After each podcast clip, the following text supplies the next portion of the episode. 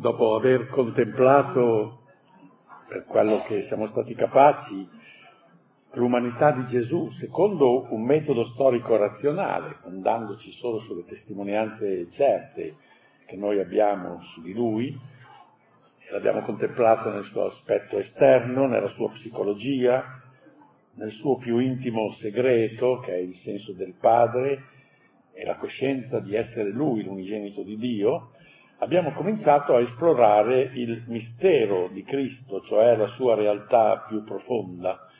E questa è un'indagine che suppone il salto della fede, suppone gli occhi della fede, perché è soltanto il Padre che conosce il Figlio. L'episodio di Cesarea di Filippo ci ha offerto un po' lo schema della nostra riflessione.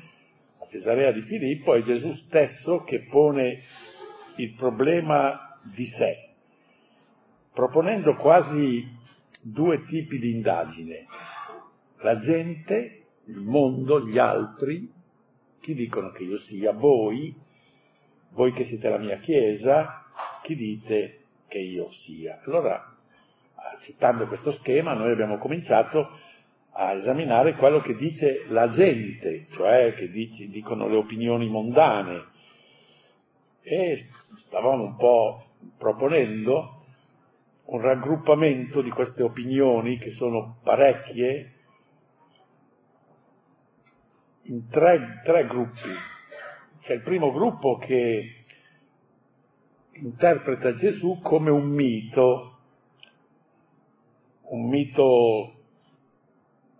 che è servito ad arricchire la nostra esistenza, ma che non ha avuto lui l'esistenza, oppure un uomo leggendario.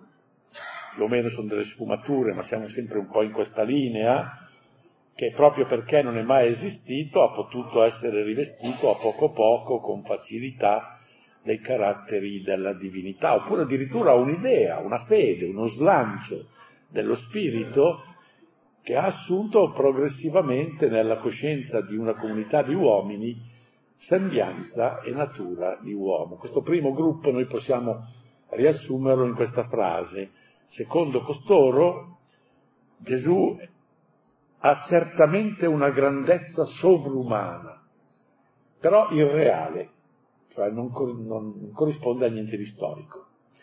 Il secondo gruppo, che si colloca esattamente all'estremo opposto, parte da questa idea, dicono: no, è impossibile negare che Gesù Cristo sia esistito, sarebbe troppo una cosa irragionevole, quindi certamente è esistito, è stato un uomo straordinario, con un fascino eccezionale, con una intelligenza sublime, con una personalità meravigliosa, che ha impresso un corso nuovo alla storia universale. Ma insomma è una specie di genio, uno dei geni che la storia umana ha avuto e che ha arricchito un po' il percorso dell'umanità.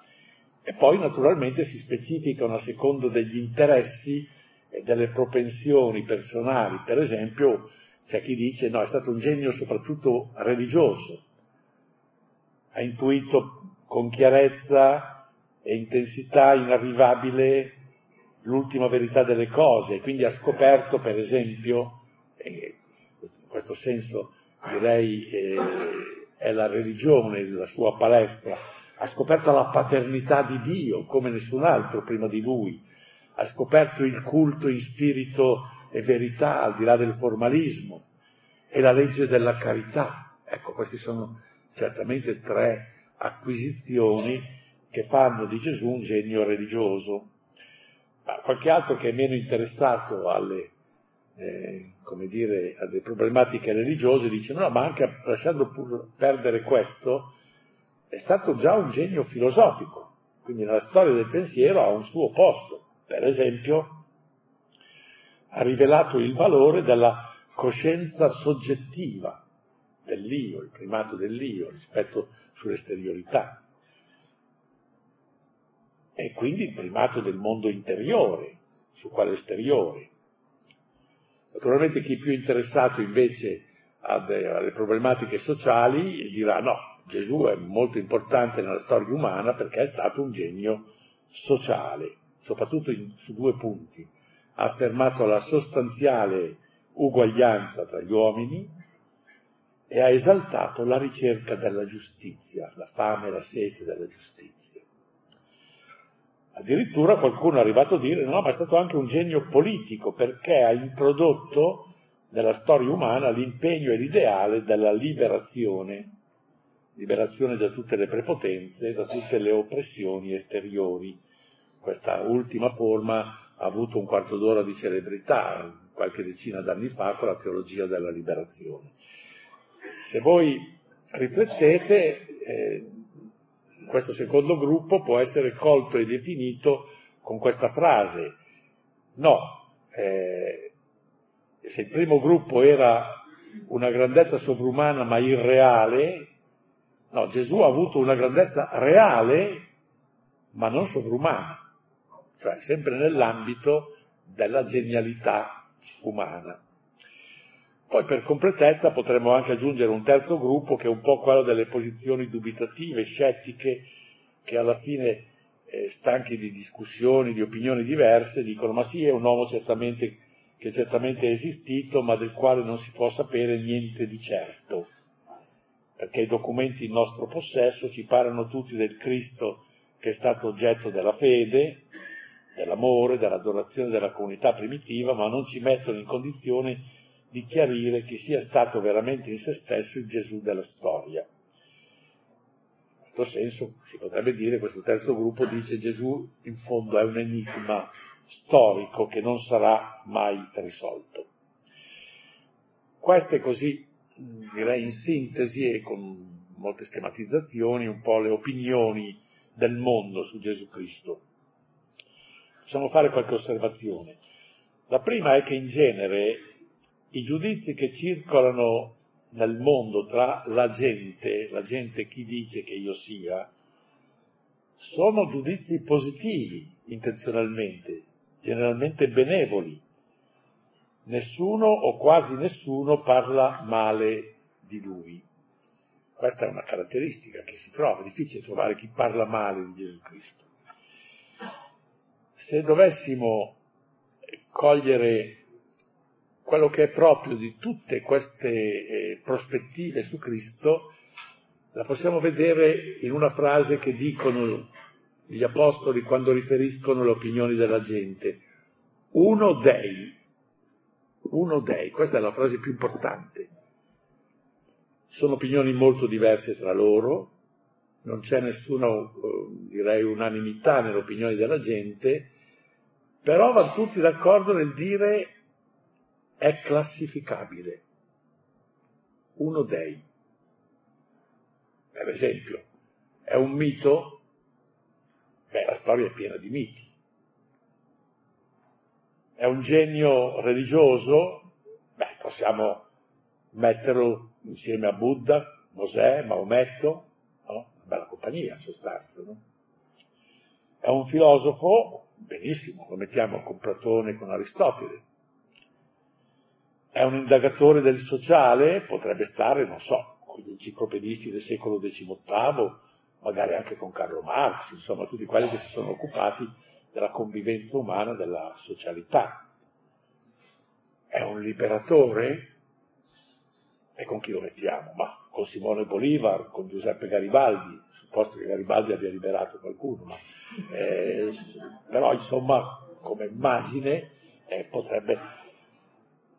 È un uomo di cui non si può sapere nulla di certo? Ma noi abbiamo altri casi, per esempio Omero. Omero è chiaro che qualcuno deve essere pure esistito, perché non si spiegano due poemi come l'Iliade e l'Odissea, però chi sia Omero proprio non si sa assolutamente, si sa il nome, questo nome, ma ovviamente non sono tutte le ipotesi, sono diversi, eccetera. Chesterton, che prendeva in giro il prossimo, diceva ma io ho risolto la questione omerica. L'Iliade e l'Odissea non sono stati scritti da Omero, ma da un altro poeta greco dallo stesso nome.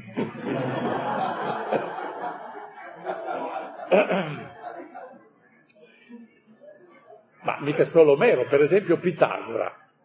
Pitagora è un tipo che ne ha fatti di carini, tanto che ci ha intrigati tutti col suo teorema quando quando studiavamo, però si sa qualcosa di più di Omero, ma però è avvolto proprio in una grande leggenda, non si riesce mica a capire esattamente chi sia stato.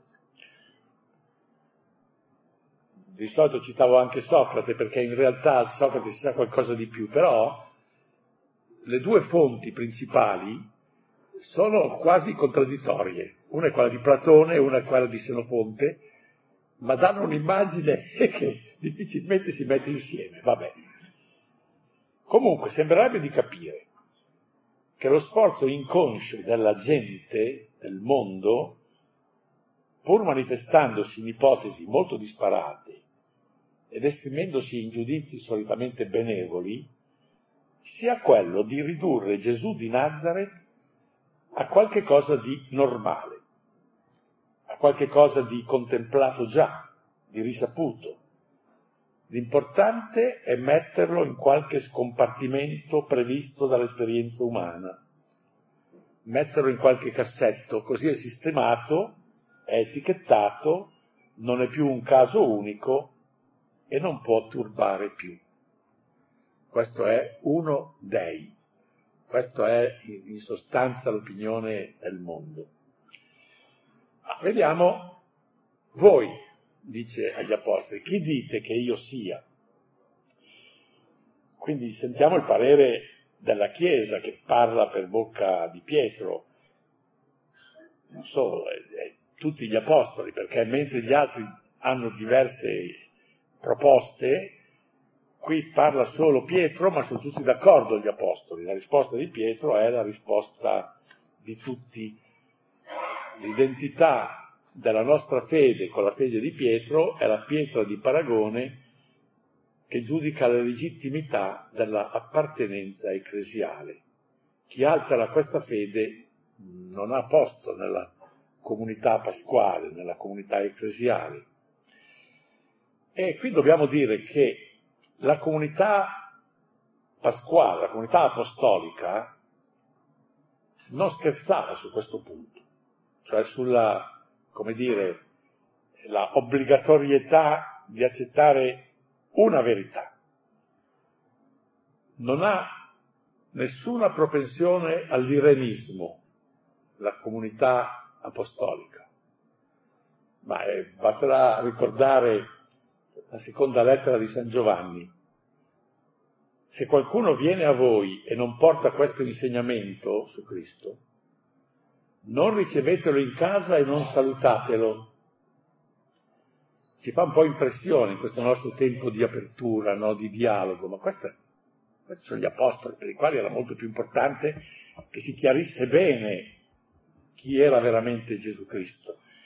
E questo diventa fortissimo subito nei primi anni dopo la comunità degli apostoli, per esempio Ignazio di Antiochia, ha delle espressioni fortissime, perché lui la cosa che non poteva accettare è che si alterasse l'identità di Cristo. Almeno un paio di frasi ve le dico, tanto per far capire la bella differenza che c'è tra Ignazio di Antiochia e quello che si sente in giro oggi nella comunità anche cristiana. Vi metto alla chiesa di Smirne, siamo all'inizio del secondo secolo, i primi anni del secondo secolo. Vi metto in guardia dalle bestie in forma d'uomo, che non solo voi non dovete accogliere, ma se è possibile neppure incontrare. È un po' difficile, insomma, no? Solo dovete, attenzione, perché non è mica finita la. Solo dovete pregare per loro perché si convertano, il che è difficile. La lettera agli Efesini. Sono cani rabbiosi che mordono di nascosto. Voi dovete guardarvi da costoro, che sono difficilmente curabili. Beh, insomma, io credo che ogni tanto bisogna andare a leggere gli scritti dei nostri antichi padri, perché sennò qui alla fine tutto si diventa edulcorato, no? Tutto diventa una melassa in cui non si capisce più dov'è la verità, dov'è l'errore. Comunque, mentre le opinioni mondane su Gesù di Nazareth tendono a renderlo classificabile, uno dei, la fede ecclesiale, che si esprime per bocca di Pietro, sottolinea la sua assoluta unicità. Cosa risponde Pietro? Tu sei il Cristo. In greco c'è l'articolo, quindi è chiaro che è uno solo, no? Il Cristo. Il figlio del Dio vivente. E per ragioni didattiche potremmo distinguere questa seconda parte e dire qui abbiamo tre contenuti della unicità di Cristo. Tu sei il Cristo, il figlio del vivente e il figlio di Dio. Gesù di Nazareth è un caso a sé del tutto imparagonabile. Ma in che senso dobbiamo parlare di unicità? E allora qui vengono fuori questi tre elementi. Il Cristo, cioè la messianicità, il figlio del vivente, che implica in fondo che non poteva essere prigioniero della morte, quindi il risorto, e il figlio di Dio, che implica la divinità. Questi sono i tre contenuti della unicità di Cristo, dell'identità di Cristo. In realtà questi temi li abbiamo già trattati, e anche con una certa ampiezza, quando abbiamo esaminato le professioni di fede della comunità primitiva, quindi alcune cose io li rimando, anche se qui li abbiamo riportati, perché sono argomenti, direi, che meritano di essere considerati insieme. Prima di tutto la messianicità. Qui avevo già notato allora, ma qui vorrei sottolinearlo, che Gesù aveva avuto delle riserve sull'attribuzione del titolo di Messia. L'abbiamo già visto, proprio perché non voleva che si confondesse con la sua accettazione di tipo politico. No. Queste riserve cadono nell'ultima settimana, quando ormai non era più possibile cadere in equivoci. E qui vorrei, direi, far vedere meglio, così ci prepariamo un po' anche alla Settimana Santa. L'ultima settimana di vita di Gesù potremmo leggerla proprio anche sotto questo profilo. Negli ultimi giorni lui avvera tutte le componenti dell'attesa messianica, che erano più di uno, perché c'era, assieme al messianismo davidico, messianismo regale, c'era il messianismo sacerdotale, c'era il messianismo profetico, e poi dopo, anche se era un po' nell'ombra, il messianismo del Deutero Isaia, del servo di Yahweh che si carica. Bene, Gesù si può dire che negli ultimi giorni chiarisce bene che il Messia è lui ed è il Messia totalizzante. Tutte le attese messianiche si avverano in lui. La Settimana Santa, e questo è la liturgia ambrosiana, questo lo chiarisce molto bene, comincia con l'unzione di Betania. Ed è interessante perché comincia con una presentazione messianica, l'unzione. No? Maria, sorella di Lazzaro, versa il profumo sul capo di Gesù, suscitando un po' la meraviglia, lo sdegno degli apostoli. Giovanni poi, che è un po' cattivello, va a pescare chi è stato quello che aveva anche quantificato la spesa, che era Giuda. Dice, ma là, si poteva vendere per 300 denari questo. Ma l'importante è che lui si presenta come colui che ha l'unzione, la consacrazione. Dopodiché comincia ad avverare. Subito il giorno dopo organizza lui l'ingresso in Gerusalemme come re e messia davidico. Tutte le acclamazioni sono Osanna al figlio di Davide, Osanna al re, al regno di Dio che viene, no? Alla sera caccia i venditori dal Tempio. E qui forse, non so, posso suscitare qualche meraviglia, ma in realtà questi venditori non facevano niente di male, perché prima di tutti non erano mica in chiesa. Noi siamo abituati a pensare che li aveva scacciati via dalla chiesa. No, erano sotto i portici, non il santuario, primo. Secondo, alcuni di loro erano necessari per il culto. Per esempio, i venditori delle tortorelle, che dovevano riscattare i primogeniti, i cambiavalute, perché le offerte al Tempio dovevano essere fatte con una valuta diversa da quella romana, che non era accettata dal Tempio. Quindi erano funzionali alla vita del Tempio. E Gesù va lì, rovescia i tavoli con la frusta, come mai? Lui si presenta come il Messia profetico, perché fa dei gesti insoliti, dei gesti che sembrano non ragionevoli, come era tipico dei profeti. Subito dopo, nei giorni successivi, nel suo andirivieni da Gerusalemme a Betania, dove va a dormire, avviene l'episodio della maledizione del fico. Lui vede un fico, cerca i frutti, non li trova, maledice il fico. E poi, il giorno dopo, lo vedono che si è seccato. E l'Evangelista accuratamente dice, non era la stagione dei fichi, bravo. Evidentemente è un gesto irragionevole, è un gesto profetico. E l'Antico Testamento ne ha. Basterebbe andare a leggere le profezie di Ezechiele, che ne fa di tutti i colori di queste cose, ma ce n'è uno molto bello che è al primo libro dei Re, capitolo 11. C'è il profeta Achia che incontra un privato che si chiamava Geroboamo. Lo ferma per la strada. Il profeta Achia aveva un bellissimo mantello nuovo, dice, nuovo di zecca. Tira fuori un coltellaccio e taglia il suo mantello nuovo in 12 pezzi. Sarebbe piaciuto sentire il parere di sua moglie con questa bella trovata. E poi gli dice, prendi 10 pezzi. E voleva dire che nella mente di Dio Geroboamo era destinato a rubare 10 tribù al figlio di Salomone, che era Roboamo. 10 tribù sarebbero andate col regno di Israele, col regno del nord. Ma evidentemente questo gesto in se stesso è un gesto irragionevole. Bene, Gesù compie questi gesti per dire io sono il profeta, il Messia profetico. Noi abbiamo, l'ho già notato, che abbiamo nei Vangeli l'interrogativo mosso dagli scribi e dai farisei a Giovanni Battista: e sei il profeta? Cioè, aspettavano veramente il Messia profeta. Poi arriva all'ultima cena e compie un gesto insolito che resta nella mente sul pane e sul vino. Il pane e il vino erano le attribuzioni delle immagini di un sacerdote strano di cui aveva parlato la Genesi. Questo Melchisedec, re di Gerusalemme, re di Salem, che offre pane e vino.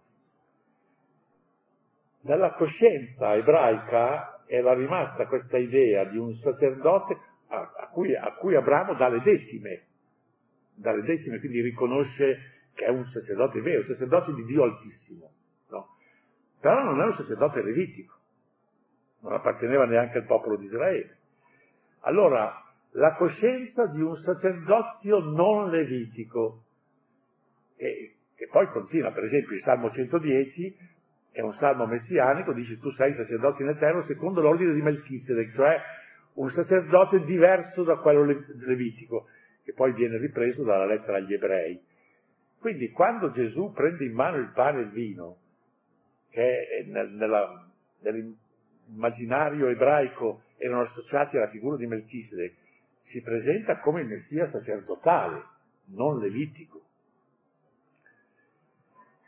Poi arriva il venerdì, dove avvera il messianismo del servo di Yahweh sofferente, del Deutero Isaia, finché poi con la Pasqua e le apparizioni, ma lo manifestano come il figlio dell'uomo escatologico, il Messia escatologico di cui aveva parlato Daniele.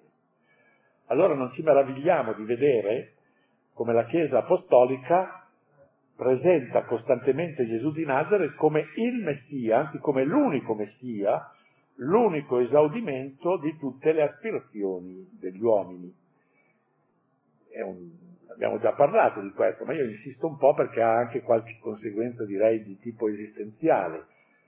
Perché la Chiesa ripropone ancora oggi la fede di Pietro: Cristo è il Messia, cioè la risposta divina a tutte le fondamentali attese degli uomini, tutte le aspirazioni eterne che fervono nei cuori umani, alla verità, alla certezza, alla libertà, alla significanza, alla gioia, trovano in Gesù di Nazaret l'unico esaudimento decisivo. La conclusione esistenziale è evidente. Questo primo aspetto dell'unicità di Gesù ci dice che Gesù ci preclude ogni culto della personalità e ogni abbaglio. Non dobbiamo aspettarci niente da nessuno di sostanziale. È Lui la risposta di tutte le nostre attese. Quindi se Gesù è il Messia, non dobbiamo aspettarci nessun altro uomo veramente risolutivo della storia umana. Per le volte che gli uomini hanno identificato un uomo come colui che doveva risolvere tutti i mali del mondo, sono sempre stati dei grandi disastri. Adesso io non faccio delle semplificazioni che mi porterebbero su un campo che voglio schivare. Quindi ogni grandezza umana in questa luce si ridimensiona. Il Messia è già venuto. Nessun ideologo, nessun liberatore, nessuna eccezionale personalità può arrivare a incantare e a possedere un cuore veramente cristiano. Sant'Ambrogio ha una bellissima frase, dice: Habet incantatorem suum, Ecclesia, habet incantatorem suum, Dominum Iesum. La Chiesa non si lascia incantare da nessuno. Qualche volta fa finta di lasciarsi incantare, per forza, perché deve vivere in questo mondo, quindi qualche granello di incenso deve bruciarlo, ma sotto sotto è convintissima che ha già il suo incantatore. Nessun altro merita il suo ossequio, la sua fiducia. E tutti, è un'osservazione che ho già fatto, tutti i dittatori, tutti quelli che hanno la propensione a diventare sciaguratamente padroni di uomini e hanno una visione totalitaria, avvertono sempre che i cristiani non sono con loro. Anche quando sembra che lo siano, non lo sono. Perché i cristiani c'è niente da fare.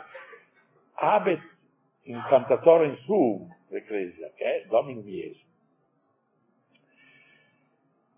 Il Messia, il figlio del vivente. E anche questo l'abbiamo trattato, anzi direi questo l'abbiamo trattato ampiamente, perché è stata tutta la prima parte, quando abbiamo esaminato le formule pasquali, le Gerte, le Hegelen, eccetera. Però vorrei richiamare, anche se l'ho già detto, alcune conseguenze di tipo esistenziale. È importante che i cristiani si rendano conto che il fatto che Gesù è risorto e vivo, essendo il figlio del vivente è vivo, è la ragione più profonda della divisione tra gli uomini. Ricordo che avevo già citato quello che dice il capitolo 25 degli Atti. Avevano con lui alcune questioni riguardanti la loro particolare religione, riferendosi a un certo Gesù morto che Paolo diceva che era vivo. Questione anagrafica. Questa è la più profonda differenza che divide gli uomini. Noi cristiani riteniamo che Gesù è vivo e gli altri ritengono che sia un grande uomo ma è morto. Questo è tutto. Ma questa persuasione ci colloca necessariamente in uno stato di pazzia agli occhi dei non credenti. Prima lettera ai Corinti, capitolo 4. Noi siamo stolti a causa di Cristo. Perché sono pensati, andate un po' a pensare, noi siamo dalla gente che crede che un uomo morto dissanguato sulla croce 2000 anni fa, adesso è vivo. Provate un po' a andare in una famiglia per bene e nella conversazione tirate fuori che secondo voi Giuseppe Garibaldi è vivo ancora. Ma vivo sul serio, eh? La seconda volta non vi invitano più, credo. No. Terza conseguenza. Non c'è e non ci può essere nessuna posizione intermedia tra il ritenere Gesù che oggi sia corporalmente vivo e ritenere che Gesù oggi sia corporalmente morto. E che ci colpisce nella nostra mania del dialogo, no? Perché per il dialogo noi dobbiamo dobbiamo fare a mezzo, no? Dobbiamo cedere qualcosa. Qui non c'è niente da fare. O uno o è vivo o è morto. È inutile stare lì. Ricordatevi il successo che ha avuto San Paolo nell'Areopago di Atene, che ha fatto la predica più abile che poteva fare. Voi ateniesi siete i più religiosi degli uomini, e tutti l'ascoltavano volentieri, perché avete, io andando nella vostra città ho visto che avete dedicato un tempio a tutta la divinità, anzi ne avete fatto uno in più, intitolato al Dio ignoto, perché gli ateniesi a buon conto avevano dedicato un tempio a Giove, a Giunone, a Minerva, ad Apollo, cioè, poi per la paura di lasciarne via qualcuno hanno fatto uno in più al Dio ignoto. Ebbene, quel Dio ignoto che voi ancora non conoscete, ma che già adorate, a cui già avete costruito un tempio, io ve lo annuncio a tutti. Era difficile fare una captatio benevolentie più abile di questa. Però stringi alla fine ha dovuto dire che lui portava questo Dio, il quale annunciava che aveva risuscitato Gesù dai morti, dopodiché gli hanno detto va bene, ti sentiremo un'altra volta, cioè sul fatto della risurrezione ogni dialogo è stato finito. Se Cristo è risorto, un'altra conseguenza, allora tutto è cambiato per l'uomo. La morte, l'ultima dominatrice, è stata vinta. È stata vinta da un uomo. E quindi non è più la dominatrice assoluta. E allora c'è speranza per tutti noi. La morte non ha più l'ultima parola sull'uomo. E questo rende davvero rivoluzionario Gesù di Nazareth. Il fatto che dopo essere morto continua a essere veramente, realmente, corporalmente, irriducibilmente vivo. Tutte le altre presentazioni di Gesù come rivoluzionario di fronte a questa sono... non voglio dire niente in sostanza. Questa è la vera rivoluzione cristiana. Questo dobbiamo essere consapevoli. Terza fonte della unicità di Cristo, la sua divinità. Anche qui ne abbiamo fatto qualche cenno, ma questo è il punto, direi, più forte, su cui dobbiamo fermarci un po'. Pietro proclama: tu sei il figlio di Dio. Che vuol dire che se tu sei il figlio di Dio veramente, veramente il figlio proprio di Dio, sei Dio. Perché il figlio di un uomo è un uomo, il figlio di un gatto è un gatto, e il figlio di Dio è Dio. Credo che raramente troverete un teologo che fa queste semplificazioni, però insomma non... Qui invece una considerazione che anche questa l'ho già fatta, ma ritorno. Era storicamente impensabile che la divinizzazione di un uomo potesse nascere per cause naturali entro la cultura ebraica, totalmente, rigidamente, ferocemente monoteistica, mentre poteva benissimo nascere a Roma. E Petronio lo dice, che a Roma era più facile trovare un dio che un uomo, dice. I romani divinizzavano tutti, arrivavano gli dei dell'Egitto, anche loro, i dei della Grecia, anche loro, della Persia, anche loro. Gli unici che con i quali si sono scontrati perché avevano un brutto carattere erano i cristiani, perché avevano detto che no, l'unico Dio era loro. Questo è il punto, no? Era storicamente impensabile che questo era un prodigio assoluto, che nella cultura ebraica sorgesse l'ipotesi di dare la qualifica divina a un uomo. Eppure la Chiesa apostolica è arrivata a questa sconvolgente persuasione, costretta, per così dire, dalla luce della risurrezione. L'esempio più clamoroso è la finale della catechesi giovannea, quindi il traguardo di tutta la catechesi giovannea sta nella professione di fede di Tommaso, che, badate, noi come viene tradotto sembra che sia un'invocazione, o mio Signore, mio Dio, ma non è così. Il testo greco era il nominativo. Tu sei il mio Signore e il mio Dio.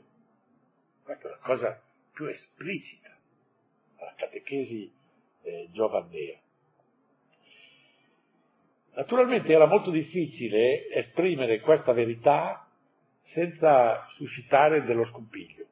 Allora la Chiesa apostolica trova delle forme che sono chiare, però non sono così spudorate, no? Per esempio, noi l'abbiamo visto, nella lettera ai Filippesi si dice che Gesù è en morphè teu, nella forma di Dio, ma secondo il linguaggio della cultura greca in cui è scritta questa lettera, la forma era la sostanza, quindi la natura di Dio.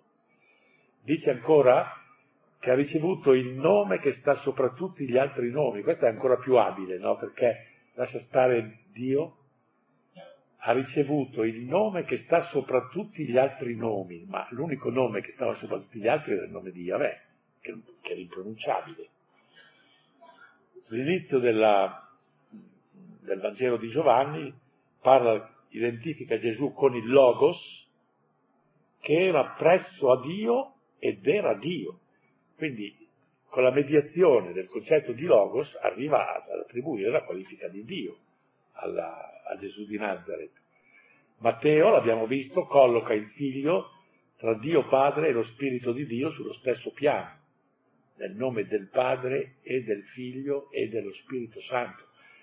Direi ce l'ha fatto stare tra il Padre e lo Spirito del Padre, quindi proprio dentro nella divinità.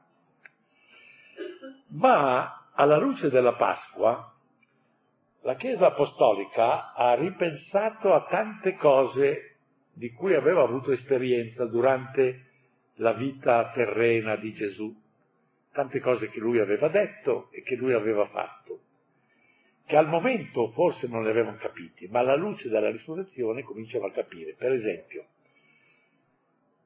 Gesù si mette sullo stesso piano del legislatore del Sinai, il discorso della montagna.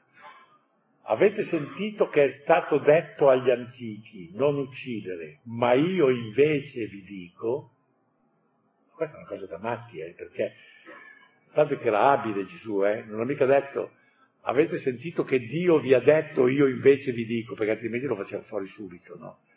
È stato detto agli antichi, ma io invece vi dico. Ma tutti sapevano chi l'aveva detto a Mosè sul Sinai, era Dio. Io invece vi dico, quindi si è messo sullo stesso piano di Dio. Si arroga il diritto di perdonare i peccati, ricordate l'episodio del paralitico guarito, che suscita l'obiezione teologica degli scribi presenti: ti sono perdonati i tuoi peccati. Ma chi è questo?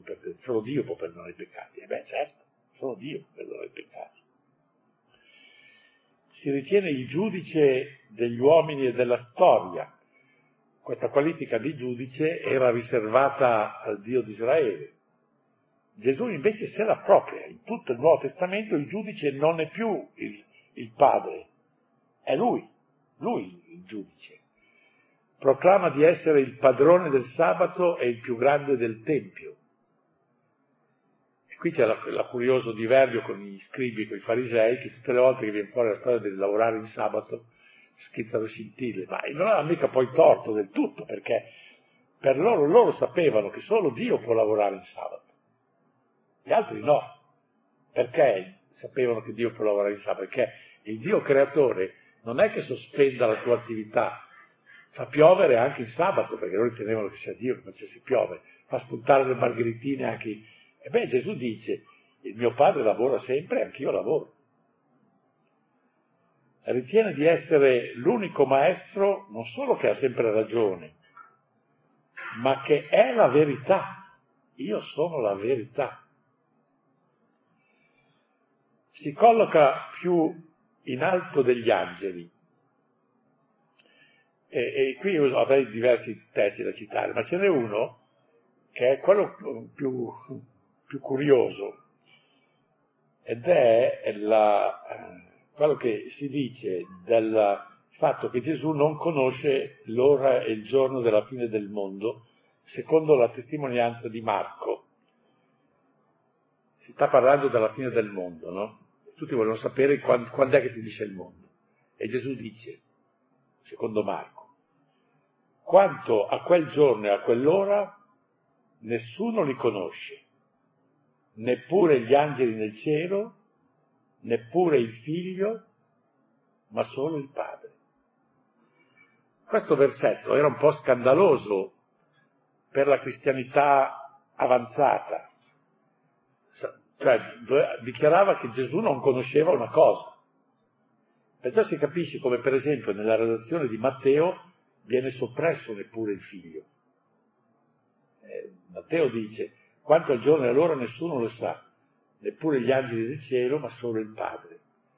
Ma è evidente che se noi diciamo: ma che cosa ha detto Gesù? Ma Gesù ha detto quello che è registrato da Marco, perché era impossibile che uno introducesse dopo, quando ormai c'era il culto a Gesù, che Gesù non lo conosceva, mentre è spiegabile che venisse tolto per non inquietare le coscienze deboli, no?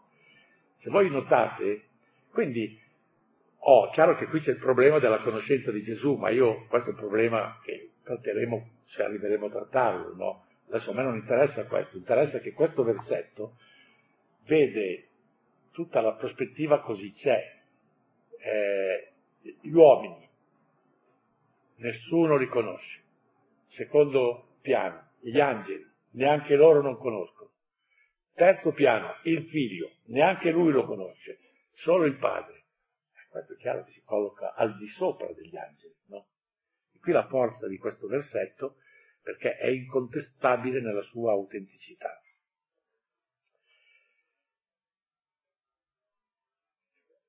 Si propone come oggetto di un amore che deve essere più grande di quello del padre, della madre, della sposa, dei figli e dei fratelli. Queste sono le frasi, no?